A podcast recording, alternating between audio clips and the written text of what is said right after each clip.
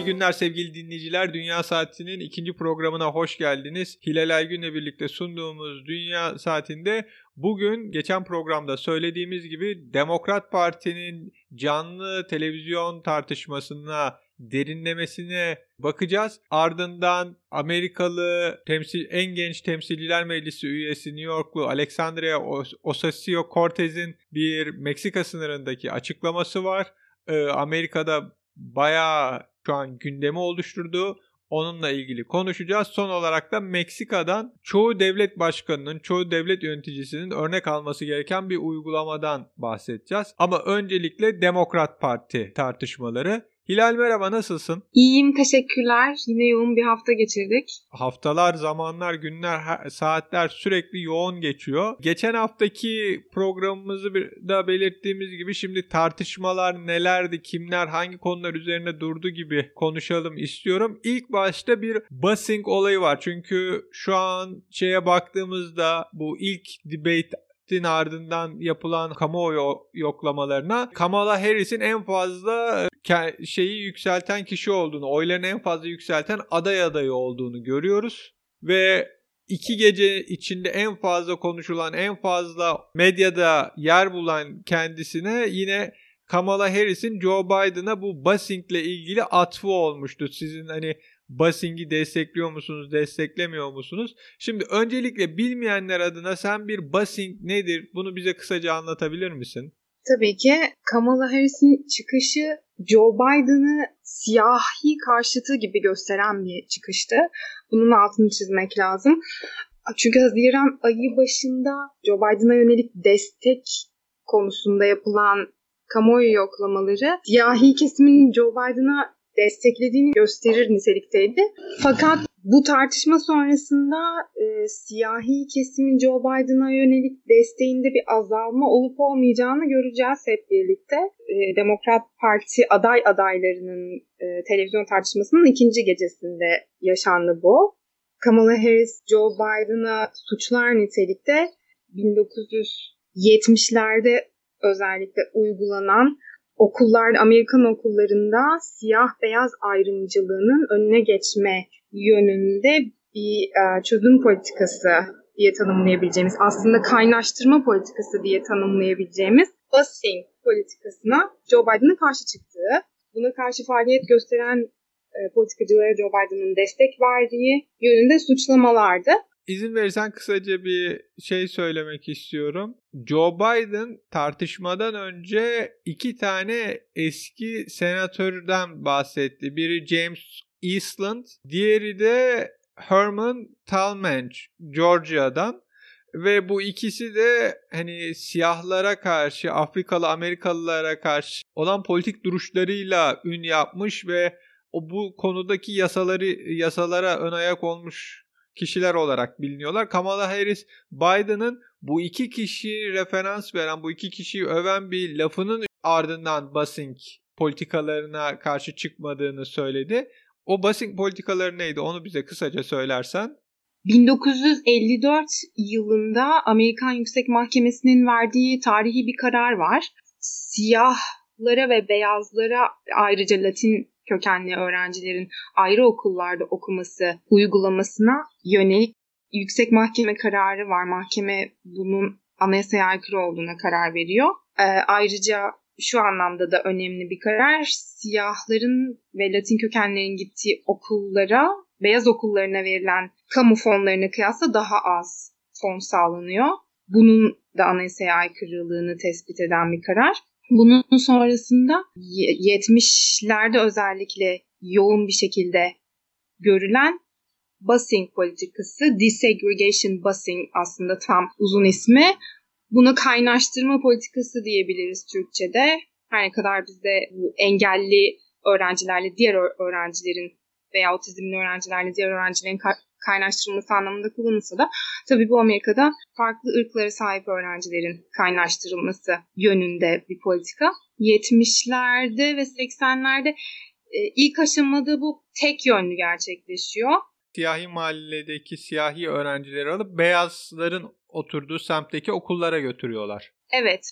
Bu ilk aşamada bu şekilde gerçekleşiyor. Fakat sonrasında e, beyaz öğrencileri de e, siyahların ve Latinlerin ağırlıklı olduğu okullara transfer etmeye başladıklarında özellikle beyaz toplumdan çok büyük e, tepkiler yükseliyor. Protesto gösterileri yapılıyor sokaklarda. Ve bununla ilgili e, Joe Biden'ın geçmişini bir anlamda Kamala Harris gündeme getirmiş oldu ve e, senin de söylediğin gibi Joe Biden buna karşılık e, elle tutulur bir cevap veremedi. Bayağı şaşırdı, bayağı afalladı çünkü hiç beklemediği bir anda geldi. Evet. Şöyle bir tepki verdi. Bu ben bu politikanın sadece e, Eğitim Bakanlığı eliyle uygulanmasına karşı çıktım. Federal e, devlet tarafından yapılmasına çıktım ama eyaletler yani yerel yönetimler kendileri karar alabiliyordu. Evet, bu arada şunu da eklemek lazım. Bu politikanın şu anda hala devam ettiği eyaletler var Amerika'da. Peki, bir de şöyle ilginç bir e, elimde veri var. İki geceki tartışmaların sonunda Twitter'da takipçi sayılarındaki artışlara baktım. En fazla artış Kamala Harris'te 59.588 takipçi kazanmış yani gecenin sonunda. İkinci en yüksek kazanan Castro, Julian Castro 54.886 takipçi. Toplam takipçi sayılarına baktığımızda hala Bernie Sanders 9 milyonun üstünde takipçiyle birinci sırada kendisini 3,5 milyonun az şey pardon 4 milyonun az üstündeki Booker takip ediyor. Joe Biden şu an birinci sıradaki aday 3.5'ün az üstünde. Yani Joe Biden'ın takipçi sayısı neredeyse Sanders'ın üçte biri kadar. Ama şunu da düşünmek lazım. Bernie Sanders'ın uluslararası toplumda da çok fazla hayranı ve destekçisi var. Sadece Amerikalılardan oluşmuyor o takipçiler diye düşünüyorum. Solcu politikalarına destek veren pek çok insan olması nedeniyle. Evet daha hani dünyada bilinen bir isim ama Cory Booker'ın 4,5 milyona yaklaşması da şeyden diye düşünüyorum. Kendisinin New Jersey'de yaşayan ve siyahi bir belediye başkanı olması ve sürekli zaten konuşmasında da şey diyordu. Hani ben siyahilerin olduğu bir mahallede yaşıyorum. Neler olup bittiğini kendi mahallemden hep görüyorum gibi.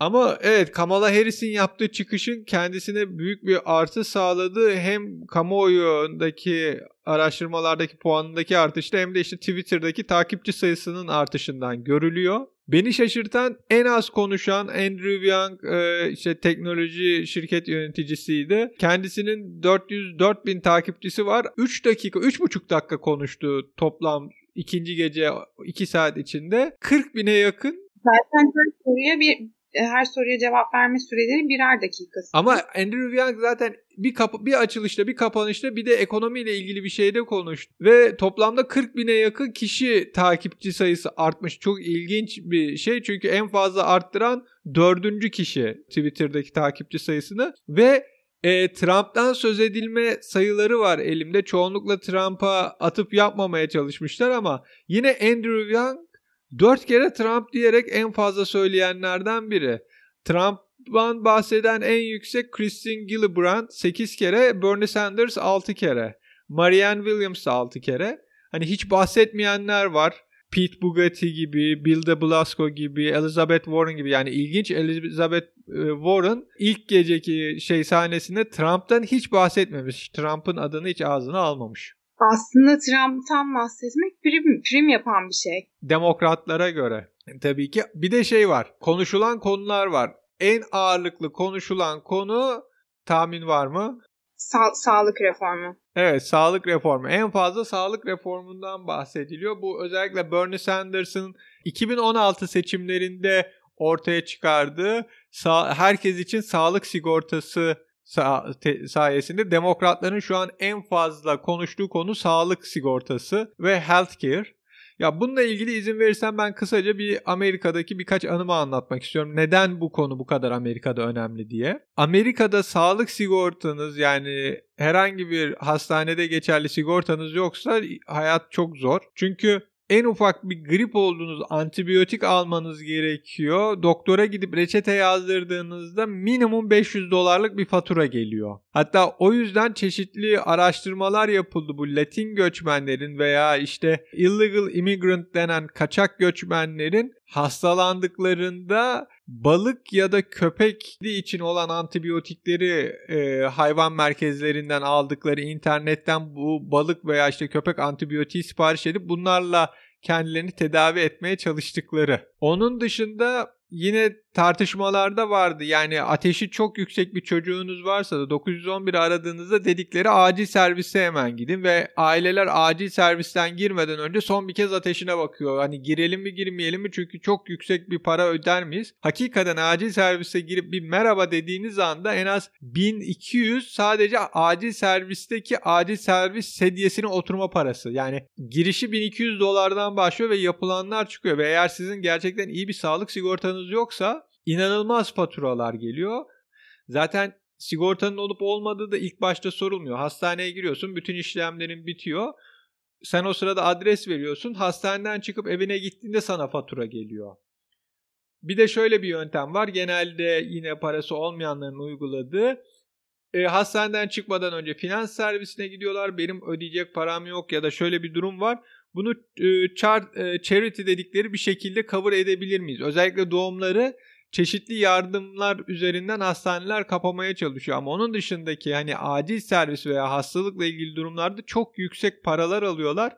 O yüzden çoğu aile iş yerinin temin ettiği sağlık sigortasına güveniyor ve işten çıkarılmanın da en büyük Amerika'daki etkisi sağlık sigortasını kaybetmek. Çünkü o sigortayı kaybettiğiniz zaman her türlü hastalıkta inanılmaz yüksek para ödemeniz gerekiyor. Obamacare bir anlamda bu soruna çözüm bulmak için ortaya çıkan bir uygulamaydı. Bazılarına çok yaradı ama bazı kişileri zorunlu olduğu ve yeterli bir faturayı karşılamadığı için ceza ödemeyi kabul ettiler. Bunun yanı sıra bu varlıklı kesimden büyük tepki gören de bir uygulama aynı zamanda.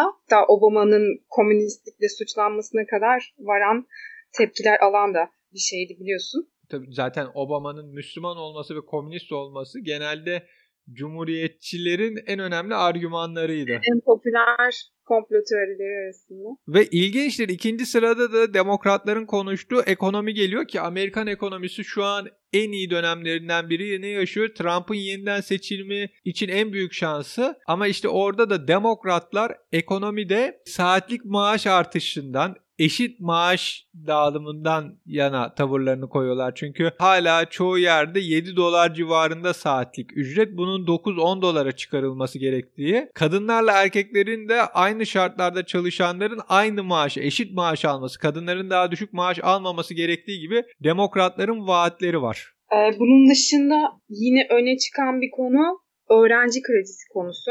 Bu hem Bernie Sanders'ın hem Elizabeth Warren'ın kampanyalarında öne çıkardıkları vaatlerden biri biliyorsun.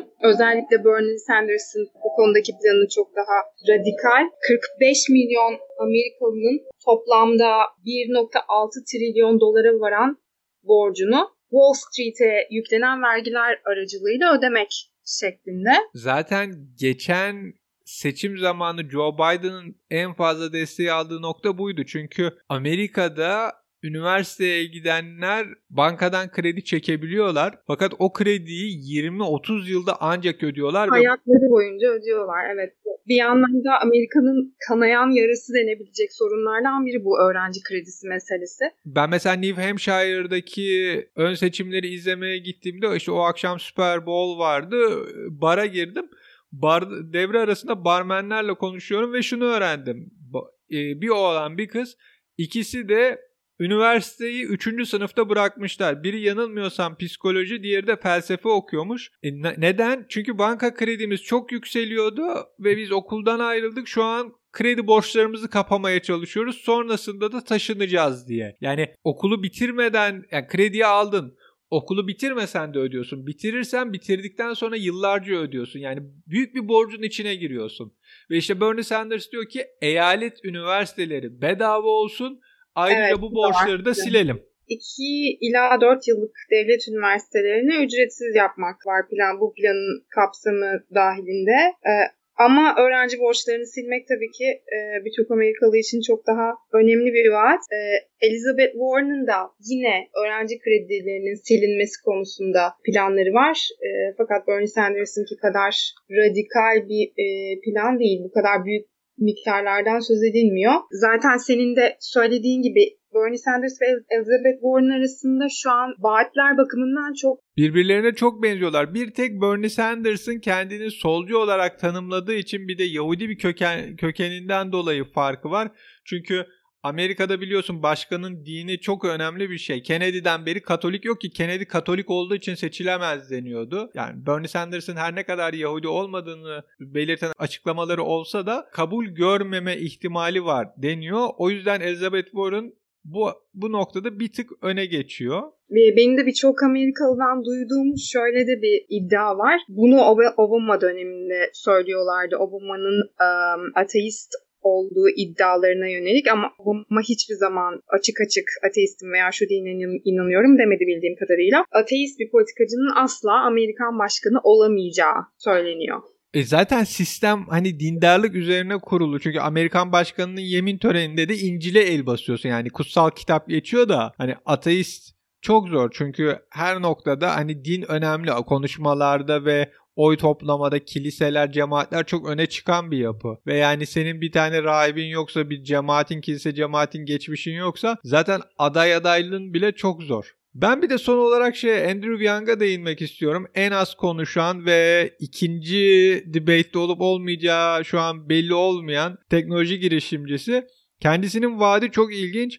18 yaşın üstündeki bütün Amerikalılara aylık 1000 dolar para vereceğiz diyor. Bunu nasıl vereceksiniz? Çünkü ayda bir buçuk trilyona gelen bir para deniyor. Yani böyle bir şeyi nasıl ödeyeceksiniz? Çözümü onun da Wall Street'e yüklenecek. Sadece Wall Street değil. Teknoloji şirketlerinden alınacak vergiler diyor. Çünkü bunu da bence kısaca anlatmak lazım. Amerika'nın ilginç bir vergi sistemi var. Senin eğer mesela merkezin Los Angeles'ta, Kaliforniya'daysa ve sen paralarını New York'ta tutuyorsan vergi çok düşük veriyorsun. Parayı tuttuğun yerle şirketi kurduğun yerin aynı olması gerekiyor ve demokrat adaylar bunu değiştireceklerini, bu büyük teknoloji firmalarının daha yüksek vergiler vermeleri gerektiğini, bu konuda bu tür vergi kaçırma yöntemlerinden yararlanmamaları gerektiğini söylüyorlar. Andrew Yang da öyle söylüyor ve oradan alacağı para ayrıca vergilerde yapılacak artışla bu 1,5 trilyonun sağlanacağını fakat hani halkın artan vergiye karşın sene sonunda harcamalarının daha yüksek olacağını yani en azından 12 bin dolardan daha düşük vergi vereceğini bu eline geçen 12 bin doların bir kısmını kendisi için harcamaya kullanabileceğini söylüyor. Ne kadar tutar bu vaadi göreceğiz. 4 Temmuz'dan bahsetmek ister misin? Aa evet bir 4 Temmuz'a geçelim. Çok ilginç şeyler oldu 4 Temmuz'da Amerika'da bağımsızlık gününde. Amerikalıların bir anlamda birleştirici bir bayram gibi kutladıkları 4 Temmuz Bağımsızlık Günü bu yıl ilk kez Trump'ın tank ve uçak gösterilerine askeri bir, bir nevi askeri gövde gösterisine dönüştü ve çok şiddetli eleştiriler topladı özellikle Demokrat Partileri, e, Demokrat Parti destekçilerinden. Amerika çünkü hiçbir zaman yani soğuk savaşta bile o Rus Rusya'nın yaptığı gibi füzelerini, uçaklarını geçirip gözdağı vermedi. İlk defa böyle bir şey yapıyorlar. E, onlara çok yabancı bir şey. Çünkü ya örneğin Rusya gibi, Türkiye gibi ülkeler hatta Avrupa'daki bir takım Fransa gibi ülkeler dahil birçok ülkede bu tür bağımsızlık günlerinin ya da bayramların askeri görev dönüştürülmesi normal karşılanabiliyor bir noktaya kadar ama bu Amerikan halkına çok yabancı. Onların daha önce karşılaşmadıkları bir şey. Bu yüzden e, Trump'ı bağımsızlık gününü çalmakla, e, bir anlamda gasp etmekle ve bunu bir seçim mitingine dönüştürmekle, politize etmekle, militarize etmekle suçladılar e, yoğun şekilde ve aynı zamanda bir de VIP bilet tartışması oldu. Trump'ın bu Salute Amerika, Amerika'ya selam başlığı altındaki Lincoln anıtı önünde yaptığı konuşma için VIP bölüm e, ayrıldı. VIP biletler dağıtıldığı ortaya çıktı.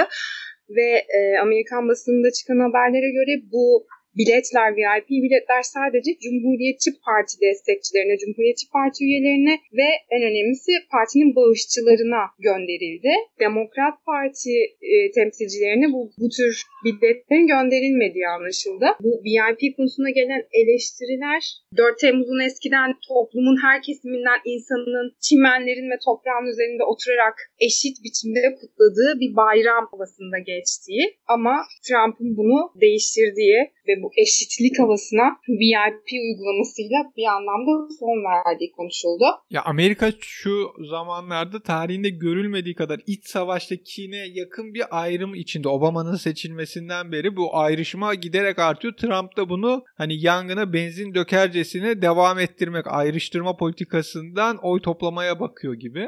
Aynen dediğin gibi çünkü 70 yıldır ilk kez bir Amerikan başkanının bu 4 Temmuz bağımsızlık gününde ortaya çıkıp sahne çaldığı.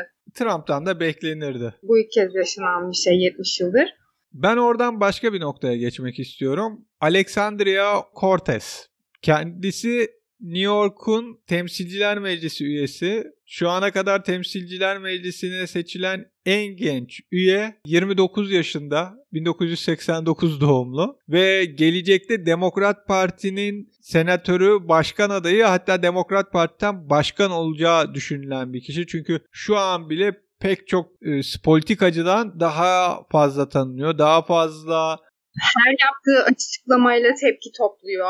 Acayip alkış da alıyor yani tepkiler ve alkışlar bir arada ve kendisinin bir Green New Deal diye çıkardığı öneri var ki ona daha başka bir programda değinelim çünkü o, o da derinlemesine incelenmesi gereken bir konu. Ama ne oldu bu hafta neden Cortez'in bir açıklaması tekrardan gündeme gelmesini onu sen bize söyle istersen.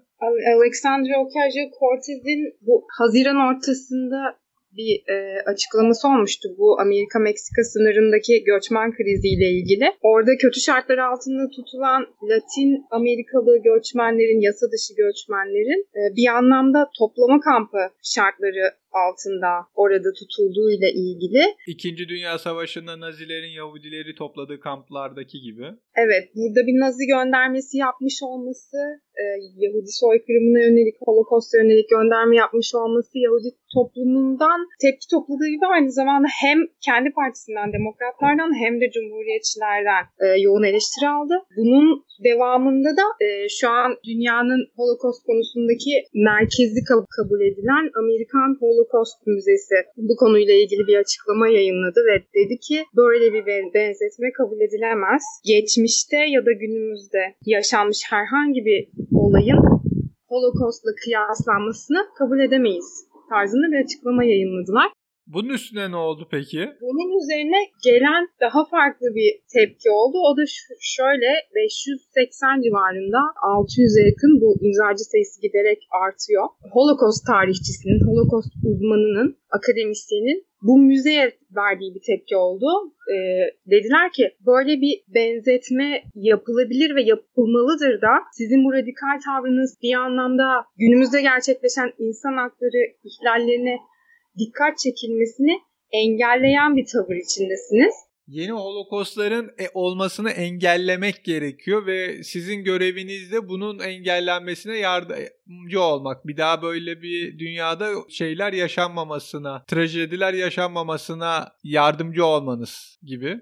Holocaust konusu ve soykırım konusu özellikle e, Amerika'daki Yahudi toplumu için çok hassas bir konu biliyorsun.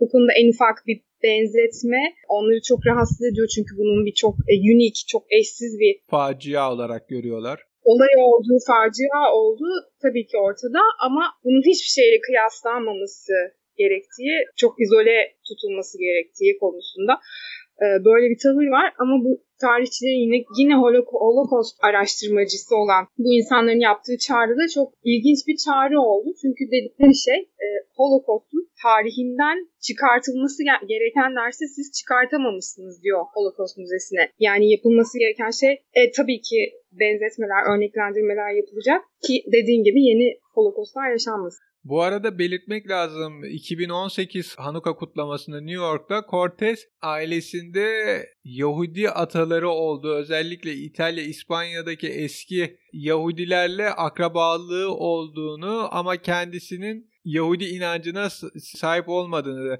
ailesinde separat Yahudileri bulunduğunu söyledi. Ne var yani? Evet yani benim ailemde separat Yahudileri var ama ben Yahudi inancına sahip değilim gibi bir açıklaması da olmuştu 2018'inde, 2018 yılında.